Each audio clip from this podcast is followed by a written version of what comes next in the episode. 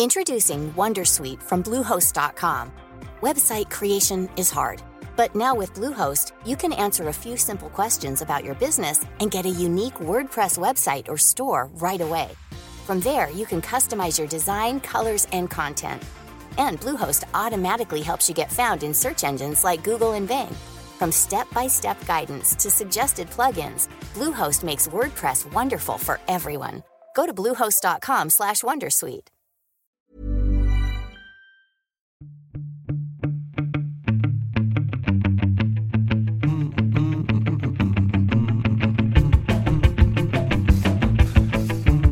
Salut, c'est Thomas Rozek. Vous aurez compris comme moi que c'est un tout petit peu la panique au sommet de l'État, que certes, le soufflet du mouvement des Gilets jaunes est un peu retombé en termes de mobilisation, mais que ses effets sur la conduite de la politique nationale sont encore bien présents. La preuve avec ce cafouillage tout récent sur ces mesures annoncées comme supprimées, puis réinstaurées quasi immédiatement, histoire d'éviter une seconde lame de protestation. Le mouvement est d'autant plus perturbant pour l'exécutif qu'il n'est pas incarné par un ou plusieurs leaders, si ce n'est Francis Lalanne, mais bon, voilà, vous m'avez compris. Bref, pas de chef et donc pas d'interlocuteur précis.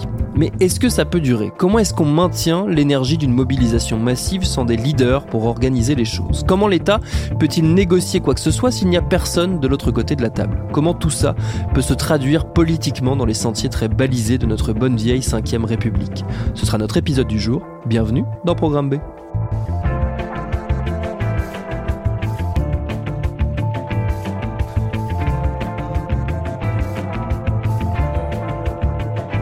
Pour répondre à ces questions, il nous fallait remettre la situation actuelle dans une perspective historique, car ça n'est pas la première fois que des mouvements sans leader émergent et font bouger les lignes. C'est même devenu très à la mode depuis quelques années en Tunisie, en Égypte, puis en Ukraine, en Turquie, ou au Brésil, des forces similaires ont émergé, et un chercheur français s'est penché sur leur évolution. Yves Cohen, il est historien, directeur d'études à l'EHESS, l'école des hautes études en sciences sociales.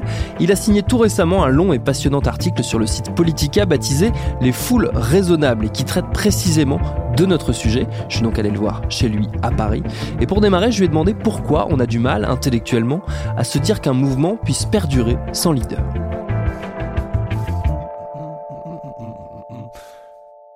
On a été formé dans l'idée qu'il faut être organisé, qu'il faut que ça soit une institution, qu'il faut qu'il y ait une hiérarchie, que, que s'il n'y a pas de leader, ça va dans tous les sens. Et c'est toute l'histoire du XXe siècle qui a été ça. Hein. Parce qu'au en fait, ça, date du XXe siècle. Hein. Mm. Au XIXe, il y a déjà eu des partis, des syndicats, des choses comme ça. Mais l'intensité de cette euh, idée de il faut s'organiser, il faut des chefs, nous avons besoin de chefs, c'est vraiment le XXe siècle. Donc maintenant, ce qui est en train de se passer, c'est une sortie du XXe siècle, si vous voulez. Mais une sortie du XXe siècle qui, qui, qui, fait un peu son deuil du XXe siècle. Parce que, par exemple, euh, cette idée de on a besoin de chefs, c'était valable dans l'entreprise, dans l'armée, évidemment dans le pouvoir, l'administration, mais aussi dans le mouvement ouvrier, dans le mouvement socialiste.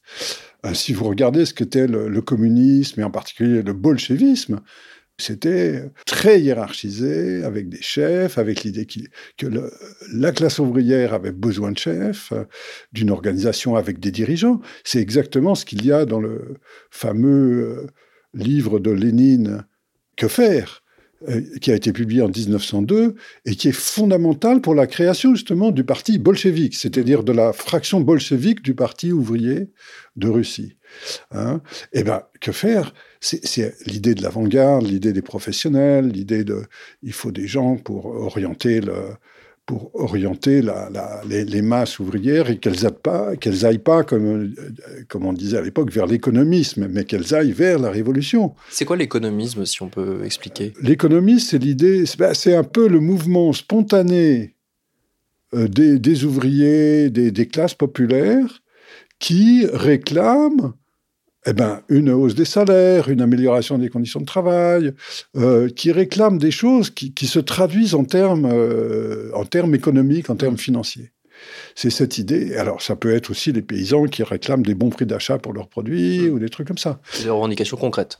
Concrètes, c'est ça, et, d'ordre économique, mais qui donc ne, sont pas forcément porteurs hmm. d'une dimension révolutionnaire, d'une dimension politique euh, hmm. immédiate. Et donc, les, euh, la critique de l'économisme, c'est justement, elle vient des partis qui, veulent orienter vers la révolution, vers le politique, les, ouvriers, euh, les, employés, les, paysans, etc. Ils disent il faut dépasser l'économisme, si vous hmm. voulez. Et, c'est ça qui pose problème. Et on l'a vu euh, dans tous les mouvements des années 2010, mais là, on l'a vu récemment dans les Gilets jaunes. C'est-à-dire que ce qui a fait le lancement des Gilets jaunes et ce qui a fait que les Gilets jaunes ont rassemblé des centaines de milliers de personnes, c'est cette, euh, cette contestation de l'augmentation de la taxe euh, hmm. sur les carburants. Donc c'était un petit truc hmm. très économique, puisque c'était le budget du ménage, des gens qui allaient au boulot, qui hmm. revenaient du boulot, C'était très, très économique. Et, là, ça a très très bien marché. Pour que cette revendication marche, pour qu'il n'y avait pas besoin de leader, il n'y avait hmm. pas besoin de leader. Et, ce qui a été fantastique, c'est que la discussion là-dessus, la discussion sur qu'est-ce qu'il faut faire, et même sur la violence, ça s'est fait sur place, ça s'est fait dans les réseaux, ça s'est fait. Ce mouvement, comme les autres des mouvements des années 2010, justement, il réfléchit sur le fait que eh ben, si on s'adresse à des syndicats, si on laisse des partis intervenir, etc., ça ira pas mieux. Hmm. Qu'il y ait des gens qui veulent être porte-parole, ok, ça se comprend. Mais on a bien vu la discussion sur les porte-paroles. Hmm. En gros, les ça n'a pas marché. Hmm. Ils sont délégitimés quasiment immédiatement. Voilà, c'est ça, c'est ça, c'est l'idée. Non, on reste dans, des formes d'échange horizontal. Hmm. Euh, et ça, l'échange horizontal, c'est quelque chose de fondamental. Et c'est une critique du XXe siècle, si vous voulez. Vous l'avez dit, euh, ce mouvement des Gilets jaunes, il s'inscrit dans une une métamorphose de la démocratie euh, du point de vue des, foules euh, dans les années 2010. Qu'est-ce qui s'est passé dans ces années 2010 il faut voir tout ça comme un, processus hmm. qui, va durer très longtemps, qui dure déjà depuis très longtemps et qui va durer très longtemps. Tout est en discussion et c'est ça aussi qui est intéressant et que la, discussion, elle se fait euh, elle se fait dans des tas d'endroits, et en particulier, elle se fait très peu dans les endroits où elle se faisait habituellement. Ce tournant, il a été préparé, c'est-à-dire que je vais parler du tournant que je vois, moi, dans les années 2010, mais si vous prenez 68, déjà, une des choses centrales dans le 68, c'est justement déjà une idée anti-autoritaire. Et ça, c'était très présent dans le mouvement français, mais le, étudiants et ouvriers d'ailleurs. Euh, et, mais avant mai 68, il y avait eu par exemple le mouvement des étudiants allemands. Et déjà, il y avait cette tendance un peu anti-autoritaire. Si vous regardez le mouvement 68 dans sa dynamique, et ça a été le cas de la plupart des mouvements qu'il y a eu, eh bien, euh, il n'a pas été dirigé. Personne n'a pu le diriger. Hmm. Beaucoup de gens ont essayé, y compris le Parti socialiste. Quand il y a eu la vacance du pouvoir le 24 mai, il y a eu euh, euh, le Parti socialiste a fait un grand truc au Stade Charletti hmm. en, en, invitant le mouvement de 68, qui n'est pas venu hmm. parce que justement, il voulait pas se faire récupérer par les partis. Il y a eu toute une toute une longue préparation de ce moment 2010. Mais alors, ce moment 2010, c'est pas quelque chose qui appartient en son début aux pays de vieille démocratie, justement, hmm. comme la France, l'Allemagne ou les États-Unis. Hmm. Ce qui est caractéristique de ces mouvements euh, des années 10, c'est les mouvements des places. Hmm. C'est ce qu'il y a eu en Tunisie, c'est ce qu'il y a eu en Égypte, c'est ce qu'il y a eu euh, en Turquie, en Ukraine avec Maïdan. Moi, j'y mets aussi euh, les journées de juin au Brésil, même s'ils n'étaient pas sur une place, mais ils étaient.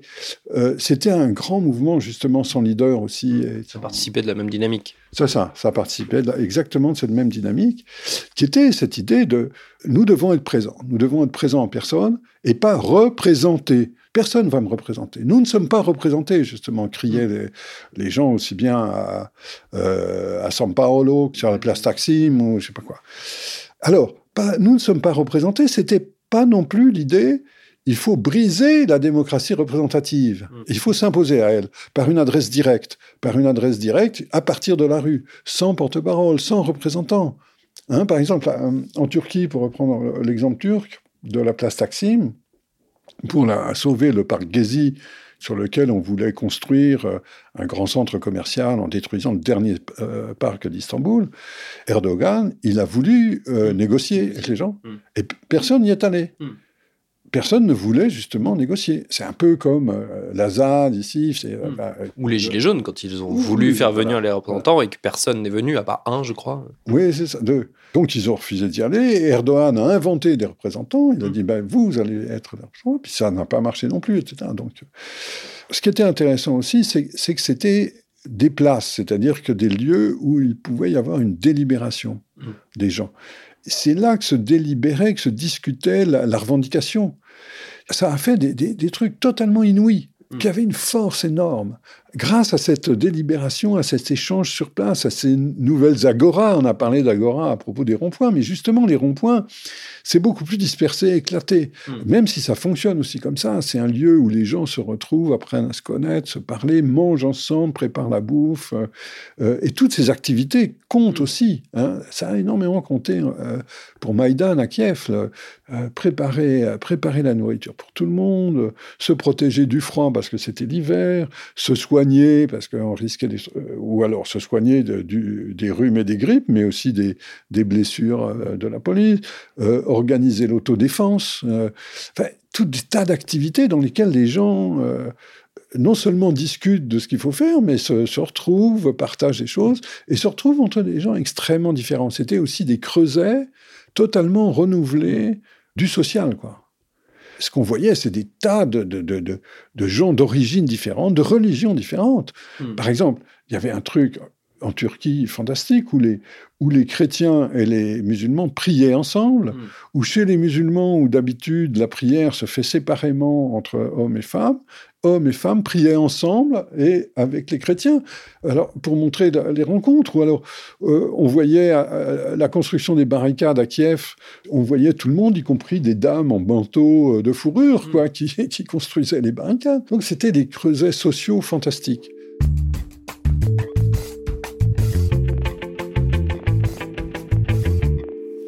Donc ça représentait une force gigantesque qui n'était pas du tout comprise par les pouvoirs. Et ça a été grave hein, dans beaucoup de cas. Il hein. faut, se souvenir, Taksim, euh, c'est 6 morts. Euh, Kiev, c'est 120 morts. Euh, en Tunisie, ça a été aussi beaucoup de morts. Et surtout, évidemment, l'Égypte. Mm. Donc, c'est des mouvements qui payent très cher leur force. Mm. Si, vous prenez, par exemple, l'Ukraine, le lendemain de la fuite de Yanukovych... Qui était le, qui était le président ukrainien à l'époque. ukrainien pro-russe. Eh bien, le lendemain de sa fuite, Poutine s'est saisi de la Crimée et il l'a annexé. Donc c'était une pure punition directe mm. pour punir l'Ukraine, mais aussi profondément, et on, le voit sans cesse dans le propos de Poutine, parce qu'il n'est pas question de risquer un Maïdan ou des Maïdan mm. en Russie. Quoi. Mm. Vous voyez, donc la force de ces mouvements, c'est incroyable. Alors moi, je pense qu'il y a quelque chose d'un peu expérimental il y a une expérimentation populaire hmm. à l'échelle mondiale. C'est pour ça que moi, je ne suis pas inquiet sur le, sort des Gilets jaunes. C'est quoi qu'il se passe, ça sera une expérience qui sera capitalisée. Le problème, ça sera le degré de répression qu'il va subir. Justement, sur la, on a l'impression que tout le monde s'interroge sur la traduction politique de ces mouvements. On voit dans tous les exemples qu'on a cités, euh, certes, ils ont, certains ont eu des, victoires, ont remporté des victoires. Euh, la plupart, quand même, ça s'est conclu par un, raidissement, un durcissement euh, assez sévère de la, de la politique, que ce soit à l'arrivée de Bolsonaro au pouvoir au Brésil. Erdogan est toujours en place et mène une politique, on peut dire, de plus en plus difficile. On peut s'inquiéter un petit peu de voir ce que ce type de mouvement en France peut donner et à qui ça va bénéficier euh, politiquement Ces mouvements, ils sont intrinsèquement politiques. Hmm. Même quand ils demandent euh, l'annulation d'une augmentation de 20 centimes du prix du, transport, même quand ils demandent la, la, protection du parc Gezi, même quand ils demandent un tout petit truc comme ça, c'est quand même du politique. Ça met à l'épreuve parce que y a tant de gens qui sont d'accord, tant de gens différents qui sont d'accord que ça met en cause tout l'édifice politique. On l'a bien vu euh, au début des Gilets jaunes, quand il ne s'agissait que de, l'augmentation du, prix du carburant. Rien que ça, et parce que ça a créé un effet d'unanimité, hmm. ou de très grande majorité, eh bien, ça a un effet immédiatement politique. Donc, d'une certaine manière, c'est politique le mouvement, dans sa dynamique, est politique. Alors, du coup, qu'est-ce que ça veut dire traduction politique? L'expérience montre que il n'y a pas de traduction politique directe des, choses. Et euh, j'ai eu des discussions au Brésil là-dessus, c'est-à-dire que euh, des, participants de, justement du mouvement de 2013 se sont beaucoup étonnés quand il y a eu les élections présidentielles en 2014, les législatives, de voir que le, mouvement, bah, il, a, il avait justement pas de traduction euh, dans, dans, l'élection, c'était totalement autre chose. Et ça renvoie aussi, à, par exemple, au mai 68 français. Hmm. Le mai 68, ça a été le plus grand mouvement euh, populaire, la plus grande grève ouvrière, des millions de grévistes. Alors on disait 10 millions, il semble que ce soit un peu moins, mais c'était ça avait bloqué le pays pendant euh, pas mal de temps. c'est un mouvement fantastique. De Gaulle a dissous la Chambre, il y a eu de nouvelles élections, et c'est une Chambre qui n'avait jamais été plus à droite qui est passée. Hmm. Donc là, il n'y a pas eu de traduction politique, ce qui n'a rien enlevé à 68. Hmm. Alors aujourd'hui, on, dit 68 n'a pas eu de traduction politique, il n'a rien produit. Mais si, il a produit des tonnes de choses. Il a produit des nouveaux regards sur la politique, des nouvelles façons d'imaginer, de vivre ensemble. C'est à cause de 68 qu'il y a eu euh, euh, la création du MLF en 70, la création du phare du, du Front homosexuel d'action révolutionnaire en 71, d'un mouvement des travailleurs en 71 aussi, les communautés, la vie en communauté, le, retour à la terre, des tas de choses, de pratiques, de de, façon d'être, de façon de faire, euh, et de, remise en cause de la société, qui sont intrinsèquement 68, et la remise en cause de la hiérarchie, de l'autorité. Donc il y a eu beaucoup de choses. Donc, traduction politique, en fait, s'il se crée, et ça s'est produit, Syriza, Podemos, s'il se crée des partis euh, à partir de ces mouvements-là, hmm. eh bien, ils deviennent des partis comme les autres. Hmm. C'est pas ça qui renouvelle la politique. Hmm. Et je pense qu'il faut aller plus loin. C'est le troisième temps de, la réponse. Euh, c'est qu'il y a un enjeu vraiment très, très, très nouveau et que c'est un enjeu de réinvention du politique.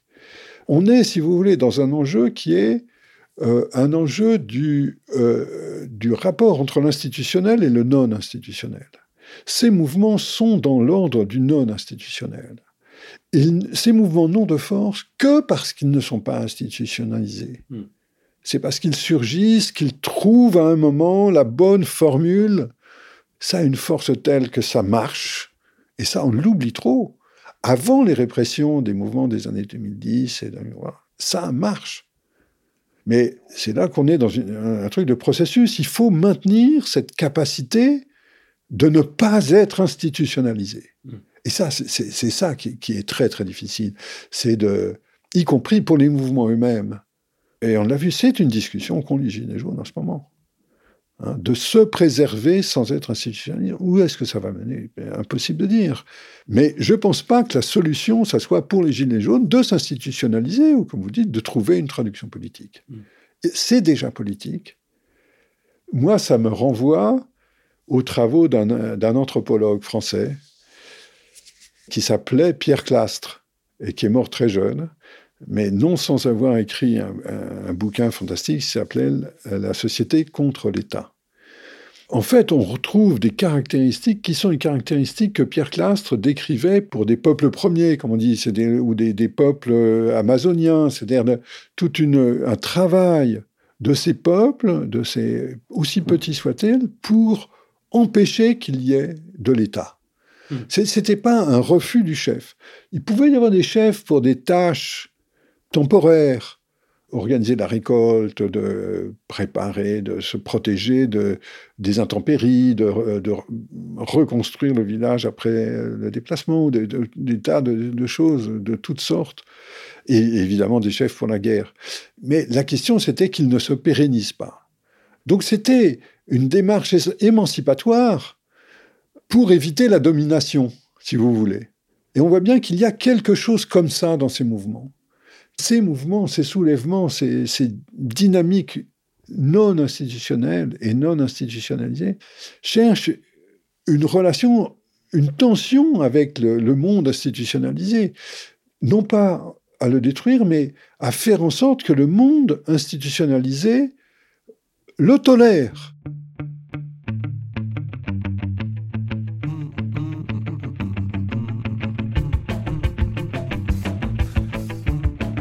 Que restera-t-il dans 6 mois, 1 an de cette mobilisation des Gilets jaunes? Impossible évidemment de le deviner. Certes, les élections européennes de 2019 nous diront en partie qui, sur l'échiquier politique actuel, récoltera le mieux les fruits du mouvement, mais il serait dommage de s'arrêter à cette seule échéance, car comme le disait Yves Cohen, que je remercie d'ailleurs pour ses réponses, c'est sur le temps long uniquement qu'on mesurera son impact.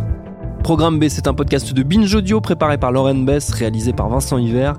Abonnez-vous sur votre appli de podcast préféré pour ne manquer aucun de nos épisodes. Facebook, Twitter et consorts pour nous interpeller. Programme B at binge.audio pour nous écrire. Et à demain pour un nouvel épisode.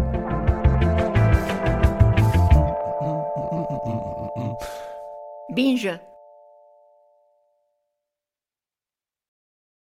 Salut, je m'appelle Camille Test, je suis journaliste et prof de yoga et j'anime Encore Heureux, un podcast sur la santé mentale. Deux fois par mois, on se pose des questions très simples, du genre comment on fait pour avoir un rapport apaisé à la nourriture, peut-on vraiment travailler et être heureux, ou encore pourquoi se réconcilier avec le sport. Avec mon équipe d'expertes et d'experts, on repose les bases, on décrypte les problèmes, on les replace dans un contexte global et surtout, on trouve des solutions. Car même si le monde va mal, on a le droit de vouloir être encore heureux. Encore heureux, c'est un podcast de Binge Audio, déjà disponible sur votre appli de podcast habituel. Spring? Is that you? Warmer temps mean new Allbirds styles. Meet the Superlight Collection, the lightest ever shoes from Allbirds, now in fresh colors. These must have travel shoes have a lighter than air feel and barely there fit that made them the most packable shoes ever. Plus, they're comfy right out of the box. That means more comfort and less baggage. Experience how Allbirds is redefining comfort. Visit allbirds.com and use code SUPER24 for a free pair of socks with a purchase of $48 or more. That's A L L B I R D S.com, code SUPER24.